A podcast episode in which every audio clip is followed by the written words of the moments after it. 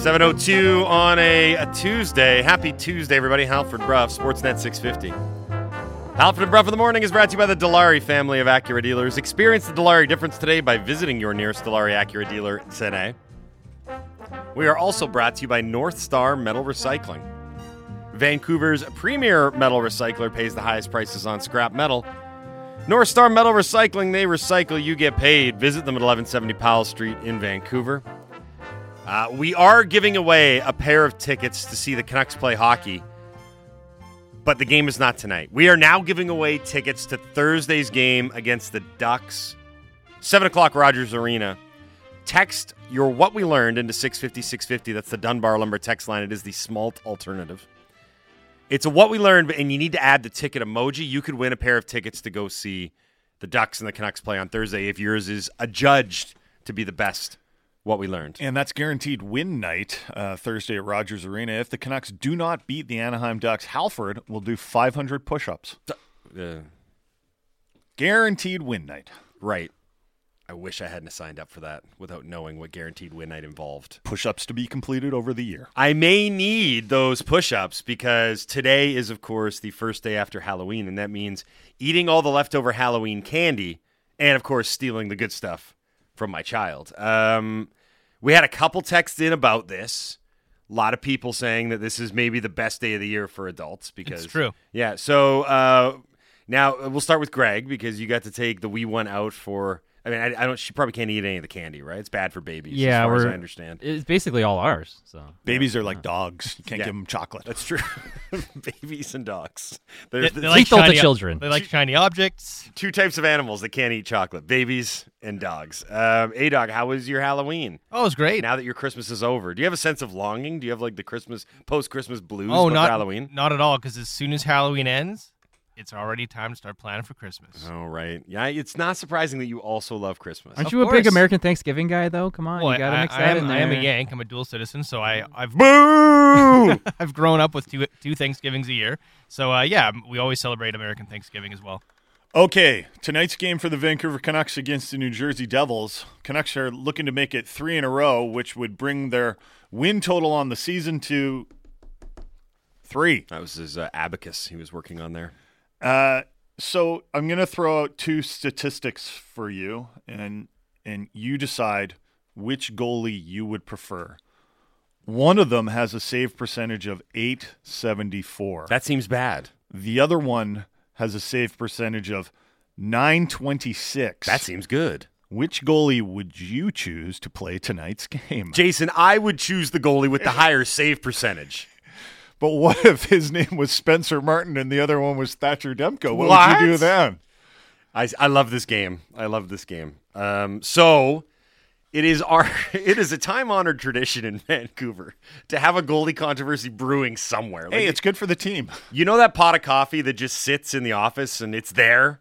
And if you ever need to go to it, if you ever need coffee, you got it. That's what the goalie controversy is in Vancouver. All I'm going to point out is that the Edmonton Oilers over the weekend started Skinner over Jack Campbell in the Battle of Alberta. Pretty big game in that province. I realize that Jack Campbell is new to the Leafs, so he doesn't have the same cachet as Thatcher Demko would with the Vancouver Canucks. But I do want to bring Laddie into the conversation here because he is our goaltending expert. What would you do in this situation? Would you go back to Thatcher Demko, or would you be tempted or maybe even convinced to ride the hot hand, if you can call Spencer Martin a hot hand, and give him the start tonight? Well, I would counter your save percentage argument, be it the small sample size that it is, with a who's more important to your team's success this year. Spencer Martin being good this year or Thatcher Demko being good this year? I will have you know that Spencer Martin has played 8 career games for the Vancouver Canucks, and they have gotten a point in every single game. He's never lost outright. I believe I'm on the side of Thatcher Demko needs to get his game in order. Right. And you need to play in order to do that. Mm-hmm. So I think this early in the season, yes. The points aren't really on the line at this point of the year. I know you want to dig out of this hole, but you got to get Demko on. If you're going to make up this ground, you need your best goalie to be on track. I'd be surprised if it's not Demko tonight, but I think if Demko has another poor performance tonight, If he doesn't play well tonight, then you go to Spencer Martin Thursday against Anaheim, especially if the Canucks don't win. How many good games has Demko actually had this season?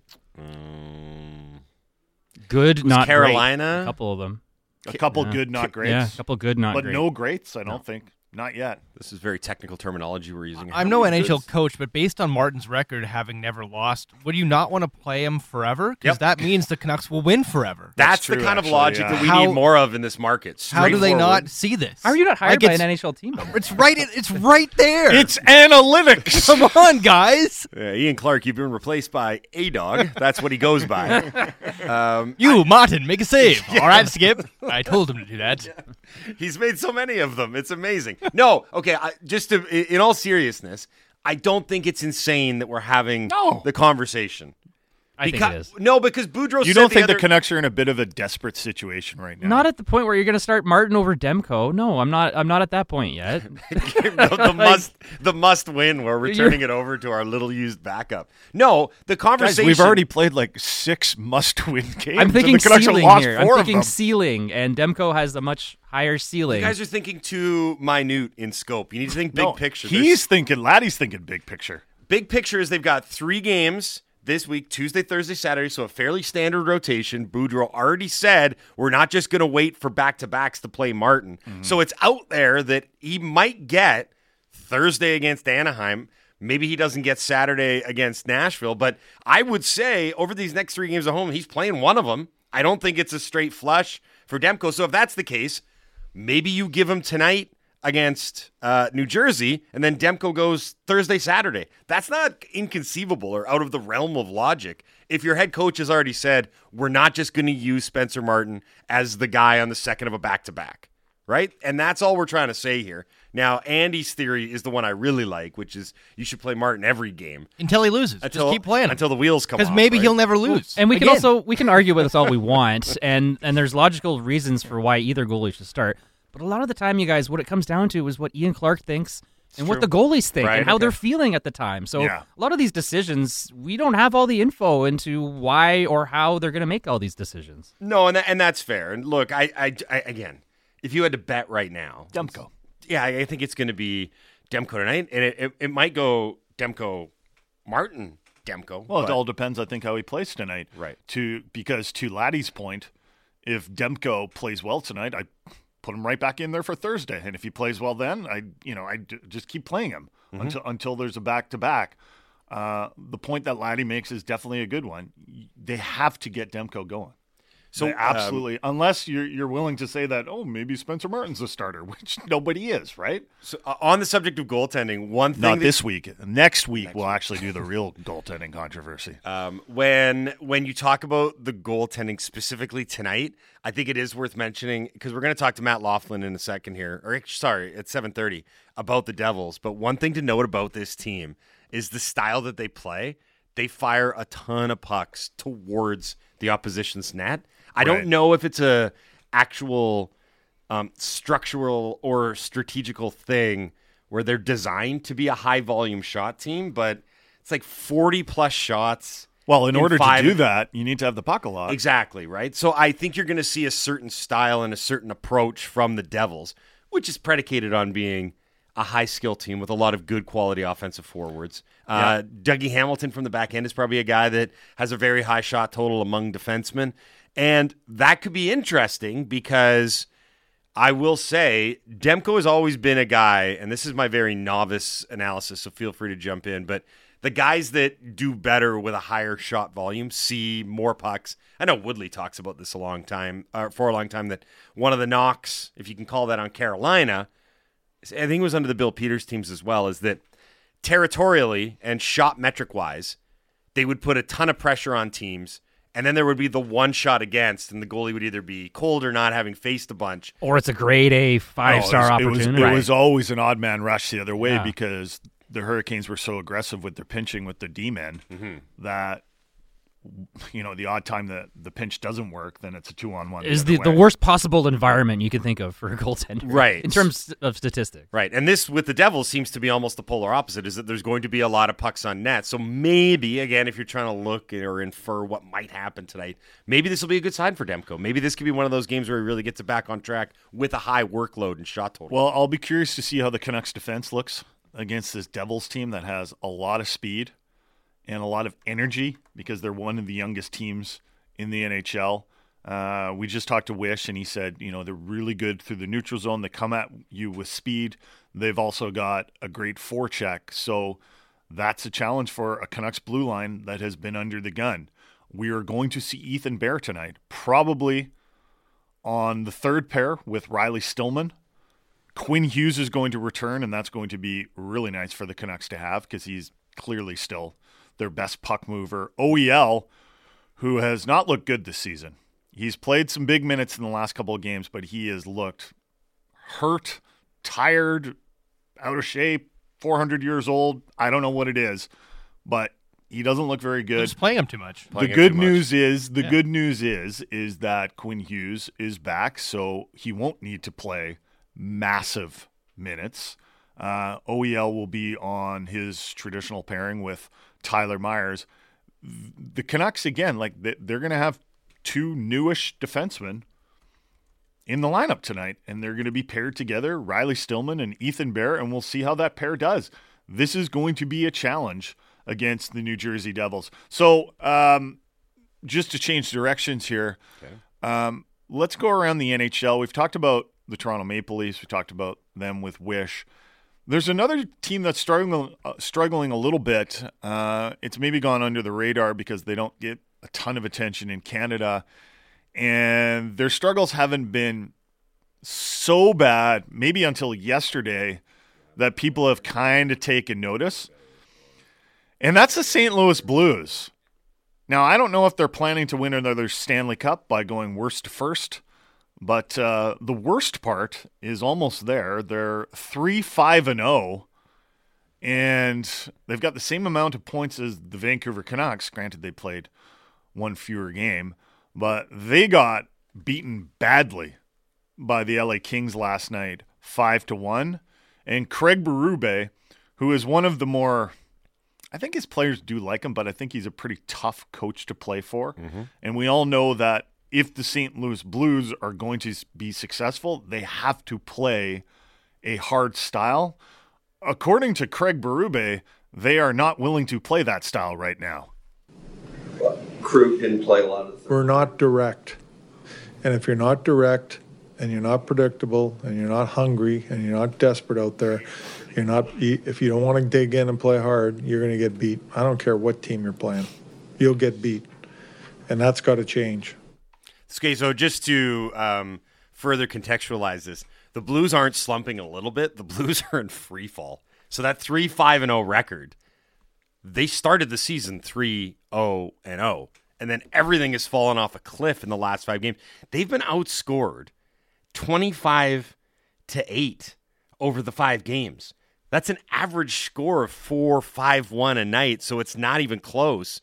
And it's funny because that refrain that you heard from Craig Berube is also what the players are saying. Yeah, Justin Falk after the game just repeatedly saying, we're not playing with enough effort. We're not playing hard enough.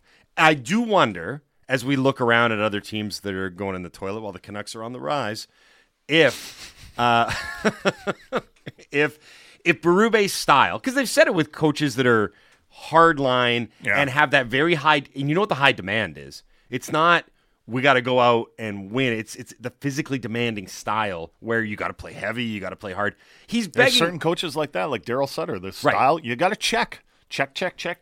And that can eventually just become too much for the group. Coach, this is too hard. Yeah, really. If you've been doing it for years and you're old and you're tired, you don't want to go out and grind every single night. You'd like to have a night off where you don't have to be direct. By the way, the best part of that clip was when he said that he was preaching that they were more predictable. That's a great part of that clip because that kind of underscores. But that's kind of enforcing your will on the other team. Like, exactly. We're going to do that. It's like running the football. The St. Louis Blues need to run the ball more effectively. Craig Berube also called out the Blues' top players. Our top guys, they got to dig in. They're not digging in enough. They're too soft. They're not direct enough. They're not north enough. They're not going to the net enough. They're not checking hard enough. So Mitch Marner has asked for a meeting with Craig Berube today. He doesn't like the way that the top players were called out on the Blues. And then Mitch Marner remembered that he doesn't play for the Blues. He plays for the Leafs, and he's got his own problems. Yet he was still upset. He was still upset about it. He's a brain shambles warrior. Can I make a point about that, his Marner dad thing? Is going to be calling Doug Armstrong, the general manager for the Blues. That whole thing where he's storming off the bench. And then he goes to the equipment guy. You're talking about Marner, now, by the way. Okay. And says, I don't want that stick. I'm going to break that one. If you're angry and you're going to smash a stick, you smash the one that's in your hands. True. Why are you going to the equipment guy and picking out a stick? It's just pure theater. And do you have a breakable one? Oh my goodness, he wasn't actually angry. He was just he wanted to show people that he's angry. It was performative. I think the fan base is really starting to turn on Mitch Marner. Big time. And there was a couple of years ago where he was, everyone loved Mitch Marner. And the way he played was admirable. He was a very talented player, but he was also defensively responsible. I remember, I think I might have, when I was still voting, allowed to vote, I might have given him a fifth place Selke vote. And he deserved it. Like, he got multiple Selke votes. And which is pretty rare for a winger, but he's just gone from he's got that attitude, and the fan base, any fan base will really get bothered by this when a player has an attitude of everyone's out to get me, and he seems to have taken that right now. Like, the media's out to get him, the coach is out to get him, so he's got to go do this performative theater and go break his stick to show how upset he is that the coach benched him for turning the puck over a couple times. Mm-hmm. Well, just take it. You don't have it. It just goes to show you how sensitive he is to the criticism in Toronto. And hey, I get it, because this Leafs team, people say, well, they did this last year, and they always come through in the end, and they always make the playoffs. And the Leafs probably will make the playoffs, but the thing that adds up is all the criticism. Sure. And it's almost like a relationship where you have these, the relationship goes on, and I'm talking about the relationship between the players and the coach, and the players and the fans, and the players and the media. And the more you this adds up, and it just becomes toxic. It becomes like a poisonous relationship. Sure.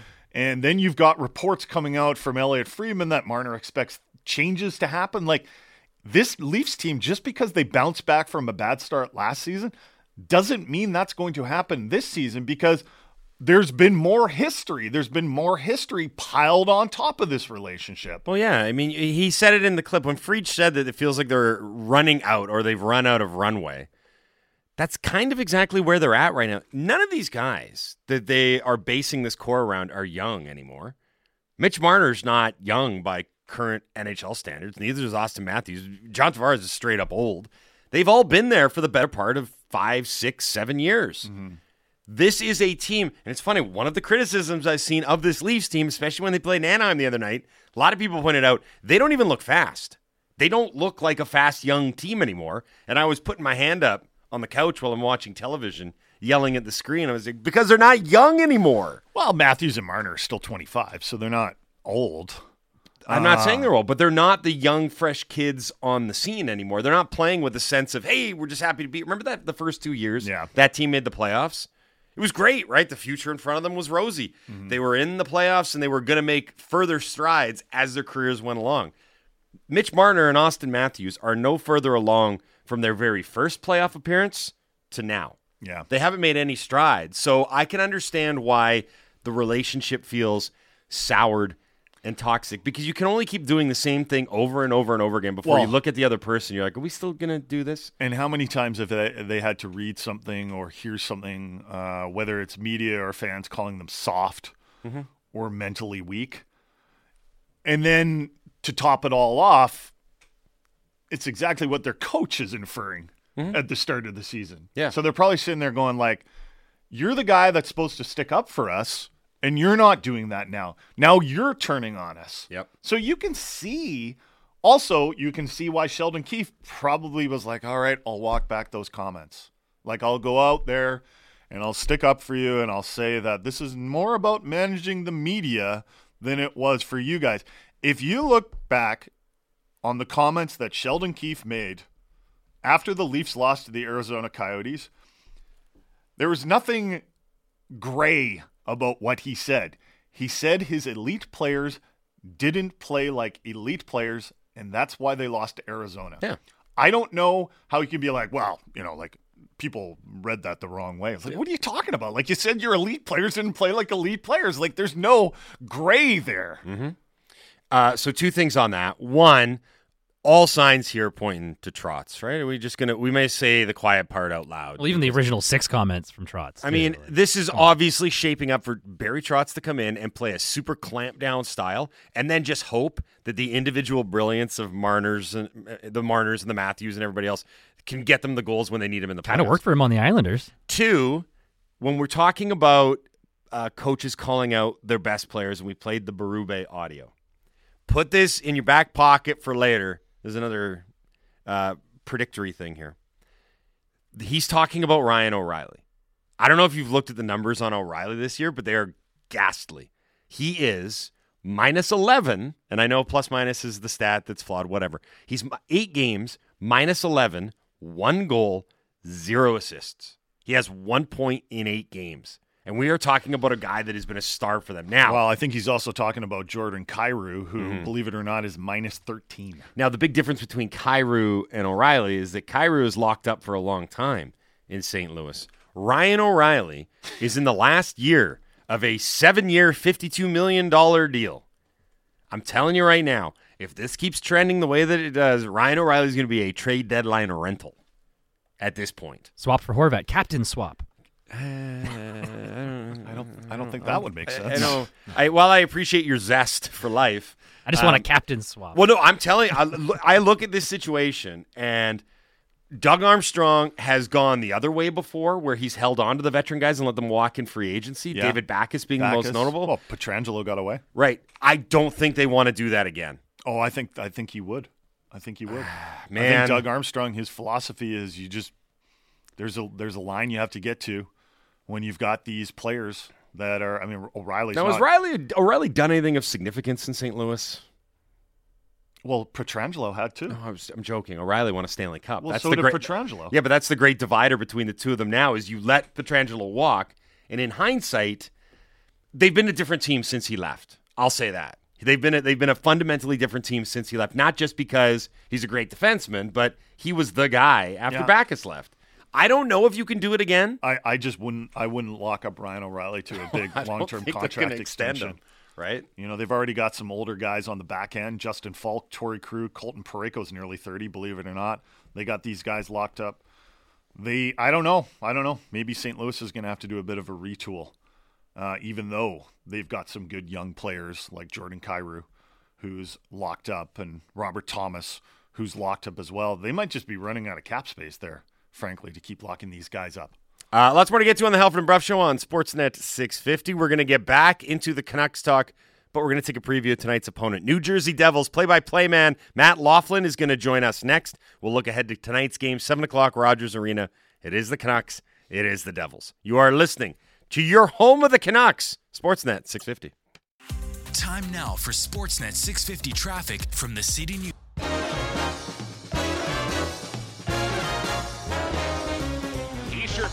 Trigger and scores! Nico Hischier has a goal and an assist today, beating Merzlikins' glove side. 7:32 on a Tuesday. Happy Tuesday, everybody. Halford & Brough, Sportsnet 650. Halford & Brough in the Morning is brought to you by the Dilawri family of Acura dealers. Experience the Dilawri difference today by visiting your nearest Dilawri Acura dealer today. We are also brought to you by North Star Metal Recycling. North Star! Vancouver's premier metal recycler pays the highest prices on scrap metal. North Star Metal Recycling. They recycle. You get paid. Visit them at 1170 Powell Street in Vancouver. Matt Loughlin, the play-by-play voice. You just heard his voice of the New Jersey Devils. No, we didn't. Sorry. We heard a call Thank you. Play-by-play voice of the New Jersey Devils is going to join us in a moment here. We should also mention that in a great bit of timing, on the heels of talking about all the bad times in St. Louis with Craig Berube calling out the players, Ryan O'Reilly not looking well. Jason, you passed along that Doug Armstrong is going to meet with the media today. Yeah. Not that this is a St. Louis Blues program or anything, but Doug Armstrong, I'm sure, will have some words to say about the Blues' poor start. Joining us on the line now, as mentioned, play-by-play voice of the New Jersey Devils. They are in town tonight, 7 o'clock, Rogers Arena, to take on the Canucks. It is Matt Loughlin here on the Halford and Brough Show on Sportsnet 650. Good morning, Matt. How are you? Gents, good morning. How are you? Everything is good in Devils land as we get ready for the start of this three-game trip. Yeah, no kidding. The Devils have won 6 of their last 7. Whatever that start was and however ugly it got, I know there were some chants, the Fire Lindy chants, but Jason made the joke earlier. A lot of those fans are probably saying, you know what, I take it back. The team seems fine. What's gone on over this streak where they've won 6 of their last 7? Well, one of the things that happened is they're getting results. Duh, that's obvious. But the first two games, you know, those underlying analytic numbers were pretty good. They had high danger chances. They had low danger chances against, but they gave up some untimely goals, which is why the booing took place, because it looked an awful lot like last year. But now they're converting those chances. They're suppressing shots. They're playing with a great deal of speed. And what the fans are seeing and what people around the NHL are seeing is the maturation, the physical and mental maturity of players coming into their prime, like a Jesper Bratt, like a Nico Hischier. Jack Hughes is not off to the best start, but you know he's in that conversation, of course. And so they see that, and the promise of the last few years, which has fell short, is starting to be realized. So that's why there's excitement. On Sunday, the Devils beat Columbus 7-1, but I'm wondering if the game before, when they hosted the defending Stanley Cup champs from Colorado and shut them out 1-0, was perhaps a more significant victory, despite it only being a one-goal win. Who they beat, the way they won, how did that one go down?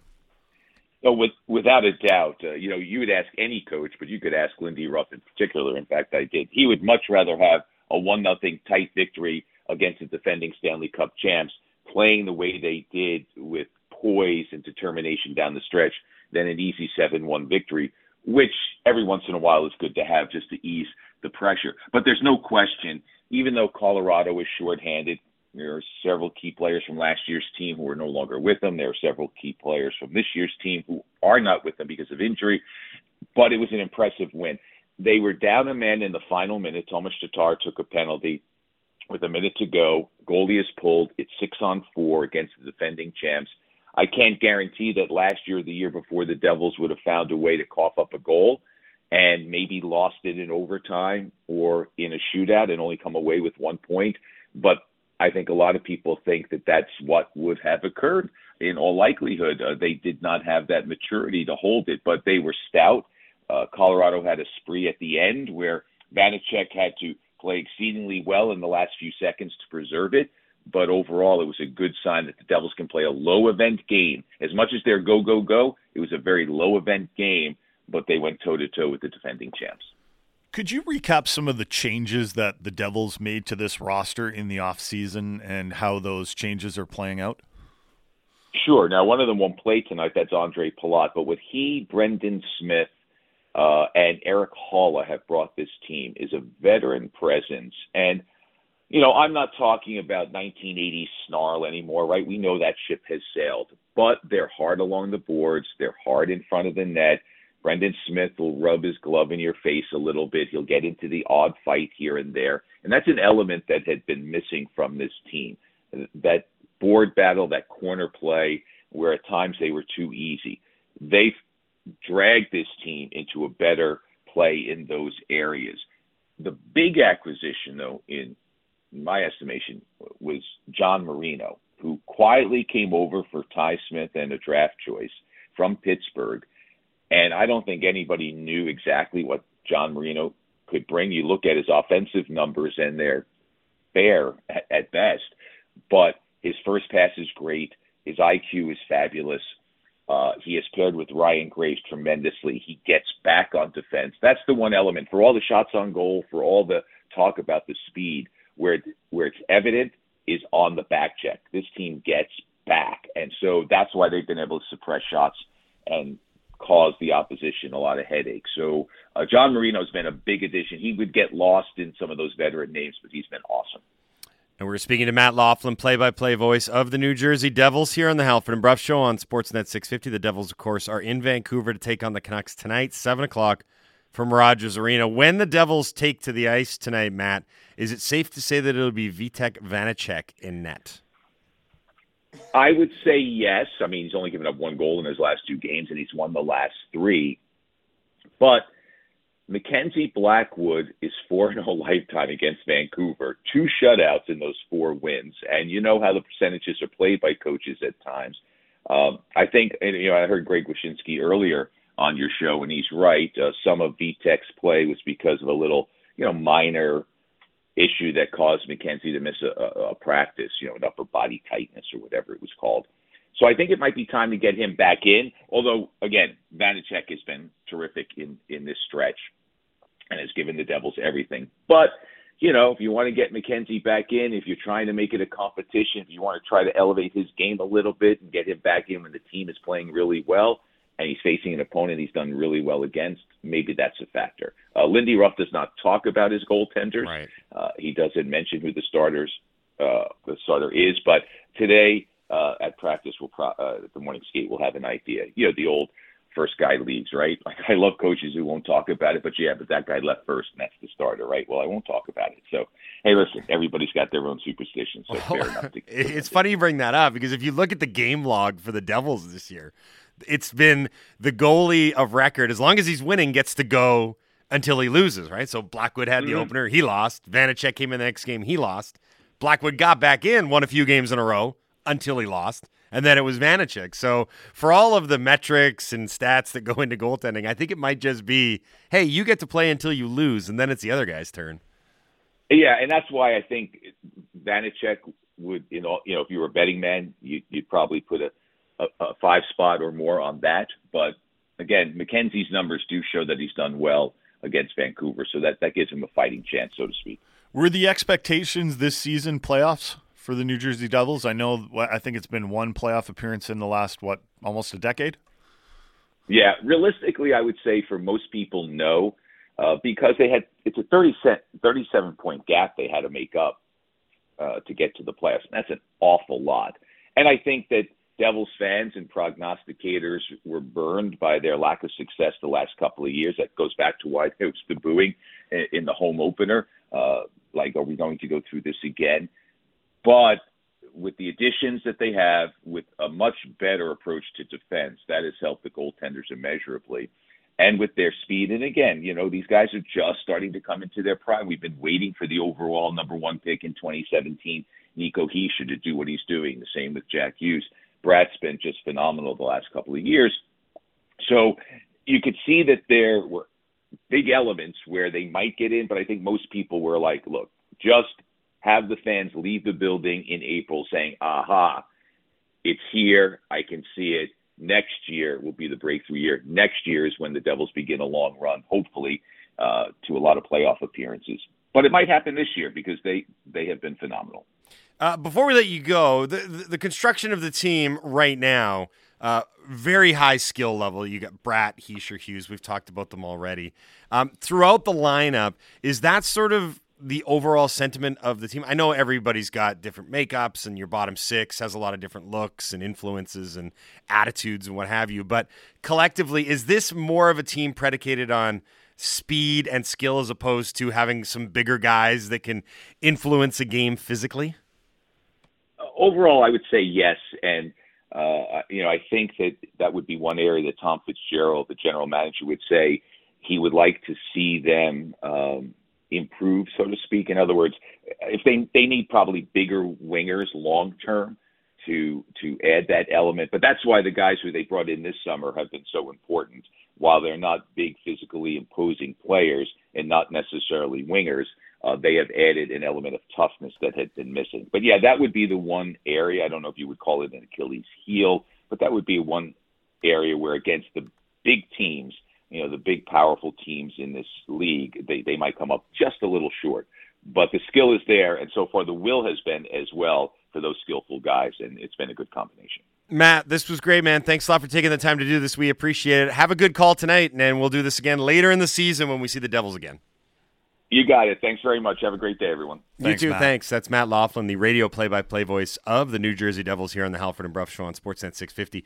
I only asked that last question because if you look at this Devils team, the leaders, the catalysts, the play drivers are very talented but very diminutive. And that starts with Quinn's brother, Jack, who I think is like graciously listed at 5'11", 175. Jesper Bratt, 5'10", 175. Thomas Tatar, 5'10". They are a small team. There's no question about it. In the areas of our elite players, I call it small skill. I don't know. I mean, soft skill, small skill, whatever, which generally means you're going to need to have some bigger guys to offset that or keep the flies off, so to speak. The Canucks played a really impressive physical game against the Pittsburgh Penguins, perhaps encapsulated by Luke Schenn pushing of Evgeny Malkin out of the way in front of the Canucks net. You know, Malkin tried to engage Luke Schenn, and Luke Schenn said, okay, and then just shoved him. And then Evgeny Malkin then complained to the officials, and it was hilarious. They probably didn't show this on the camera, but I was up in the press box so I could see the whole ice. And the ref yelled back at Malkin and was like, hey, you put your shoulder down, and engaged him, and he won the battle. So stop complaining. Now, there is a bit of a give and take when you try and do that to a really fast team. Sometimes you can't catch them, right? Like, you want to hit them, but you can't. It's going to be interesting from a Canucks perspective tonight because they're going to have two new faces. And I know we've already talked about this, but for those that are just joining us, the Canucks are going to have Jack Studnicka in the lineup tonight. He'll probably center a third line between Tanner Pearson and Nils Höglander. And perhaps more intriguing, just because we've talked about the Canucks need right side defensemen, right shots that can move the puck. Well, they got a guy, Ethan Bear, who is probably going to come in for Kyle Burroughs, one of the physical defensemen for the Canucks against the Penguins, and he'll skate on a pairing with relatively new defenseman Riley Stillman, who will probably come in for Jack Rathbone. On the left side. So two brand new Canucks. And if you want to add Stillman as a relatively new Canuck, feel free to do that. It was interesting to hear Matt Loughlin talk about John Marino and how important he's been to the Devils start.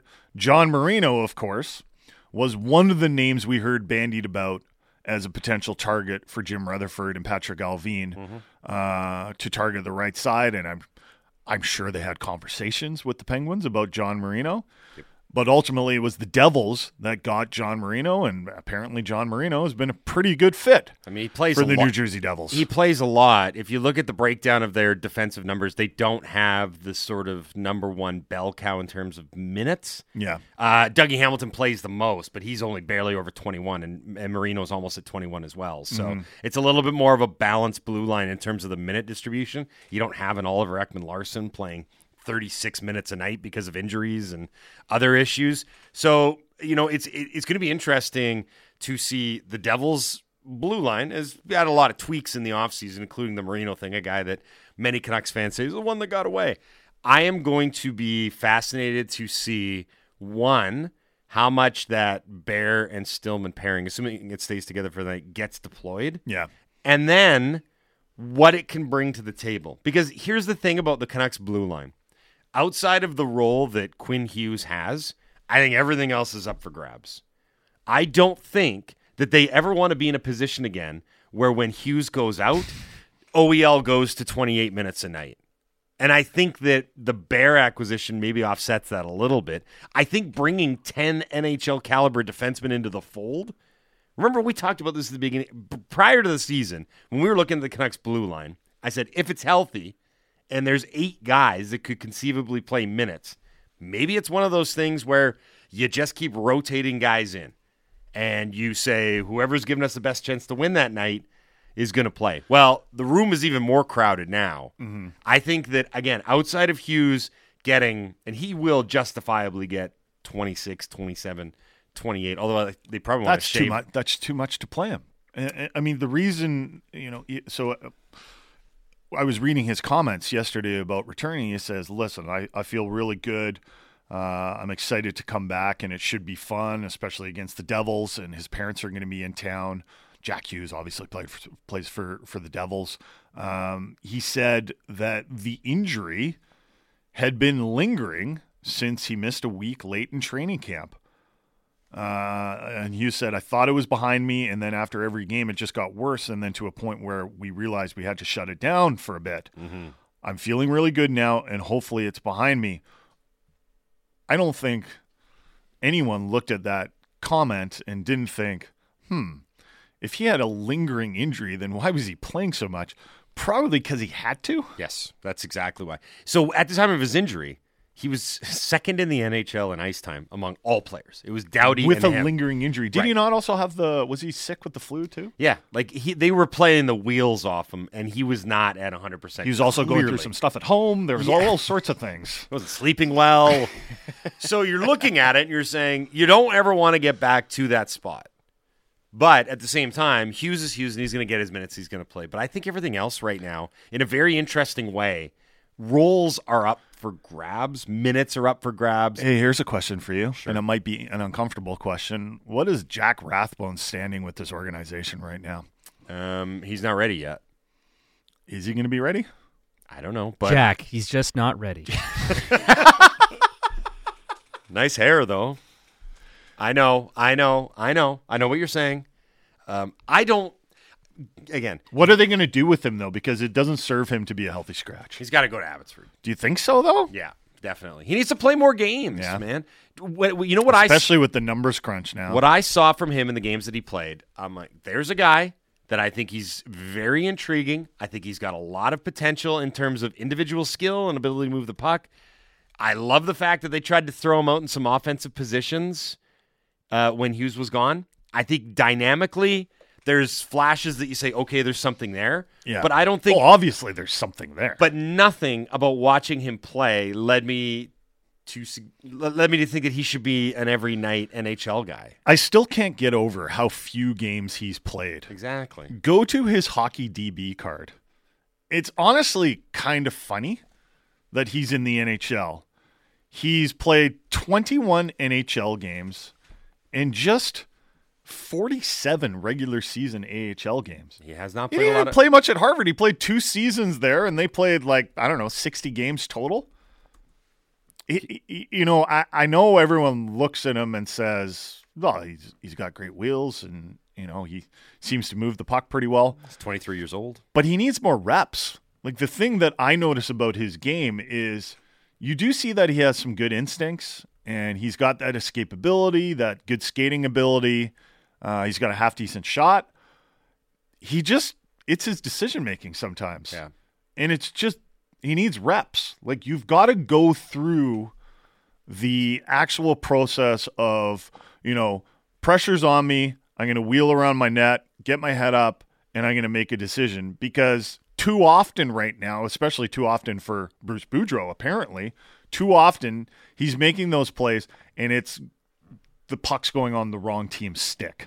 So here's a couple things as we look long-term and big-picture stuff. One, I just came up with this at the break, that the Blues are going to trade Ryan O'Reilly to the Avalanche at the deadline, and he's going to go and win a Stanley Cup with his former club.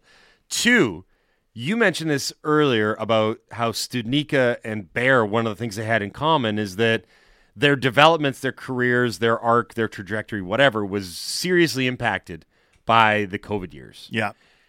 Rathbone's another one of those guys. I do wonder if it feels weird to say leveraging a bad situation in this regard, but I do wonder if the Canucks are looking at guys and saying the reason that their development stalled was not because of them, it was because of the surroundings. And that would be 3 guys.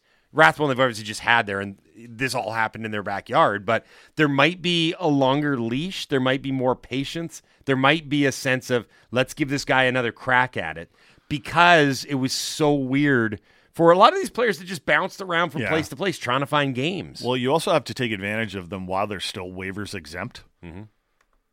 One of the reasons that the Bruins, I suppose, traded Jack Studnicka was that he was no longer waivers exempt. Am I correct on that? Like there was a sense of, if we expose this guy, we're going to lose him. I don't think anyone in Boston was thrilled with the return that they got. Like Myrenberg, again, they kind of laughed. They're like, he had a growth spurt last year in Sweden, which kind of gives you an idea of how far he is away from being in the NHL. He's still having growth spurts, but they got something, which is better than nothing. And they knew that Studnicka's numbers were too good in the American League that someone wasn't going to take a chance, hence the trade to Vancouver. Will in East Vancouver texts in with a question, are maybe Bear and Stillman the extra pair tonight and maybe Rathbone and Burroughs are in? It doesn't sound like it. No. I think Bruce Boudreau actually said yesterday that he's looking forward to seeing Ethan Bear play. They got Ethan Bear to play Ethan Bear. They don't... You know, they don't want a healthy scratch Ethan Bear. They want to bring this guy in. So I think it's just hard lines right now. You know, I was quite complimentary of the way that Burroughs played Friday against Pittsburgh. But there's a numbers crunch right now. You're not gonna sit Quinn Hughes. You're not gonna sit Luke Schenn because he was even more physical than Burroughs. Yeah. OEL and Myers, as much as people might say, like, sit one of them, you know, it's not going to happen. So there's a numbers crunch right now. I agree with Halford. You know, send Jack Rathbone down. Get him playing. Get that confidence back up again. Even if it's in the AHL where he's proved himself, reps. Just lots of reps. It won't be at the NHL level, unfortunately, but he's got to play. I don't like seeing a guy like Jack Rathbone just sit in the press box. He's only played, only 4 games this season. Yeah. And on the subject of the Canucks defense, Thomas Drance is going to join us next on the Halford and Brough Show on Sportsnet 650. He's got a piece out right now in the latest of the Athletic series, How Do We Learn Stuff from Other Teams? So he's talking about what the Devils have done on their defense, how some of the lessons might be applied to the Canucks defense. Drancer is coming up next at 8:30. We're going to do the giveaway for a pair of tickets to go see the Canucks and Ducks. Make a note of that. We're not giving away tickets for tonight's game.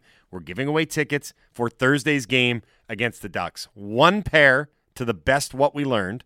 650-650 is the Dunbar Lumber text line. Finally, I will mention, in the final half hour of this program, we, Halford and Brough, have a big announcement about all our plans for the 2022 World Cup in Qatar. Okay, it's exciting. You're going to need to stick. That's 2 special announcements in back-to-back days here, Jason. This one's probably bigger, though. This is definitely bigger, right? I mean, all of you have been waiting on pins and needles. So we have a huge final hour to go. Don't go anywhere. Halford Brough, Sportsnet 650.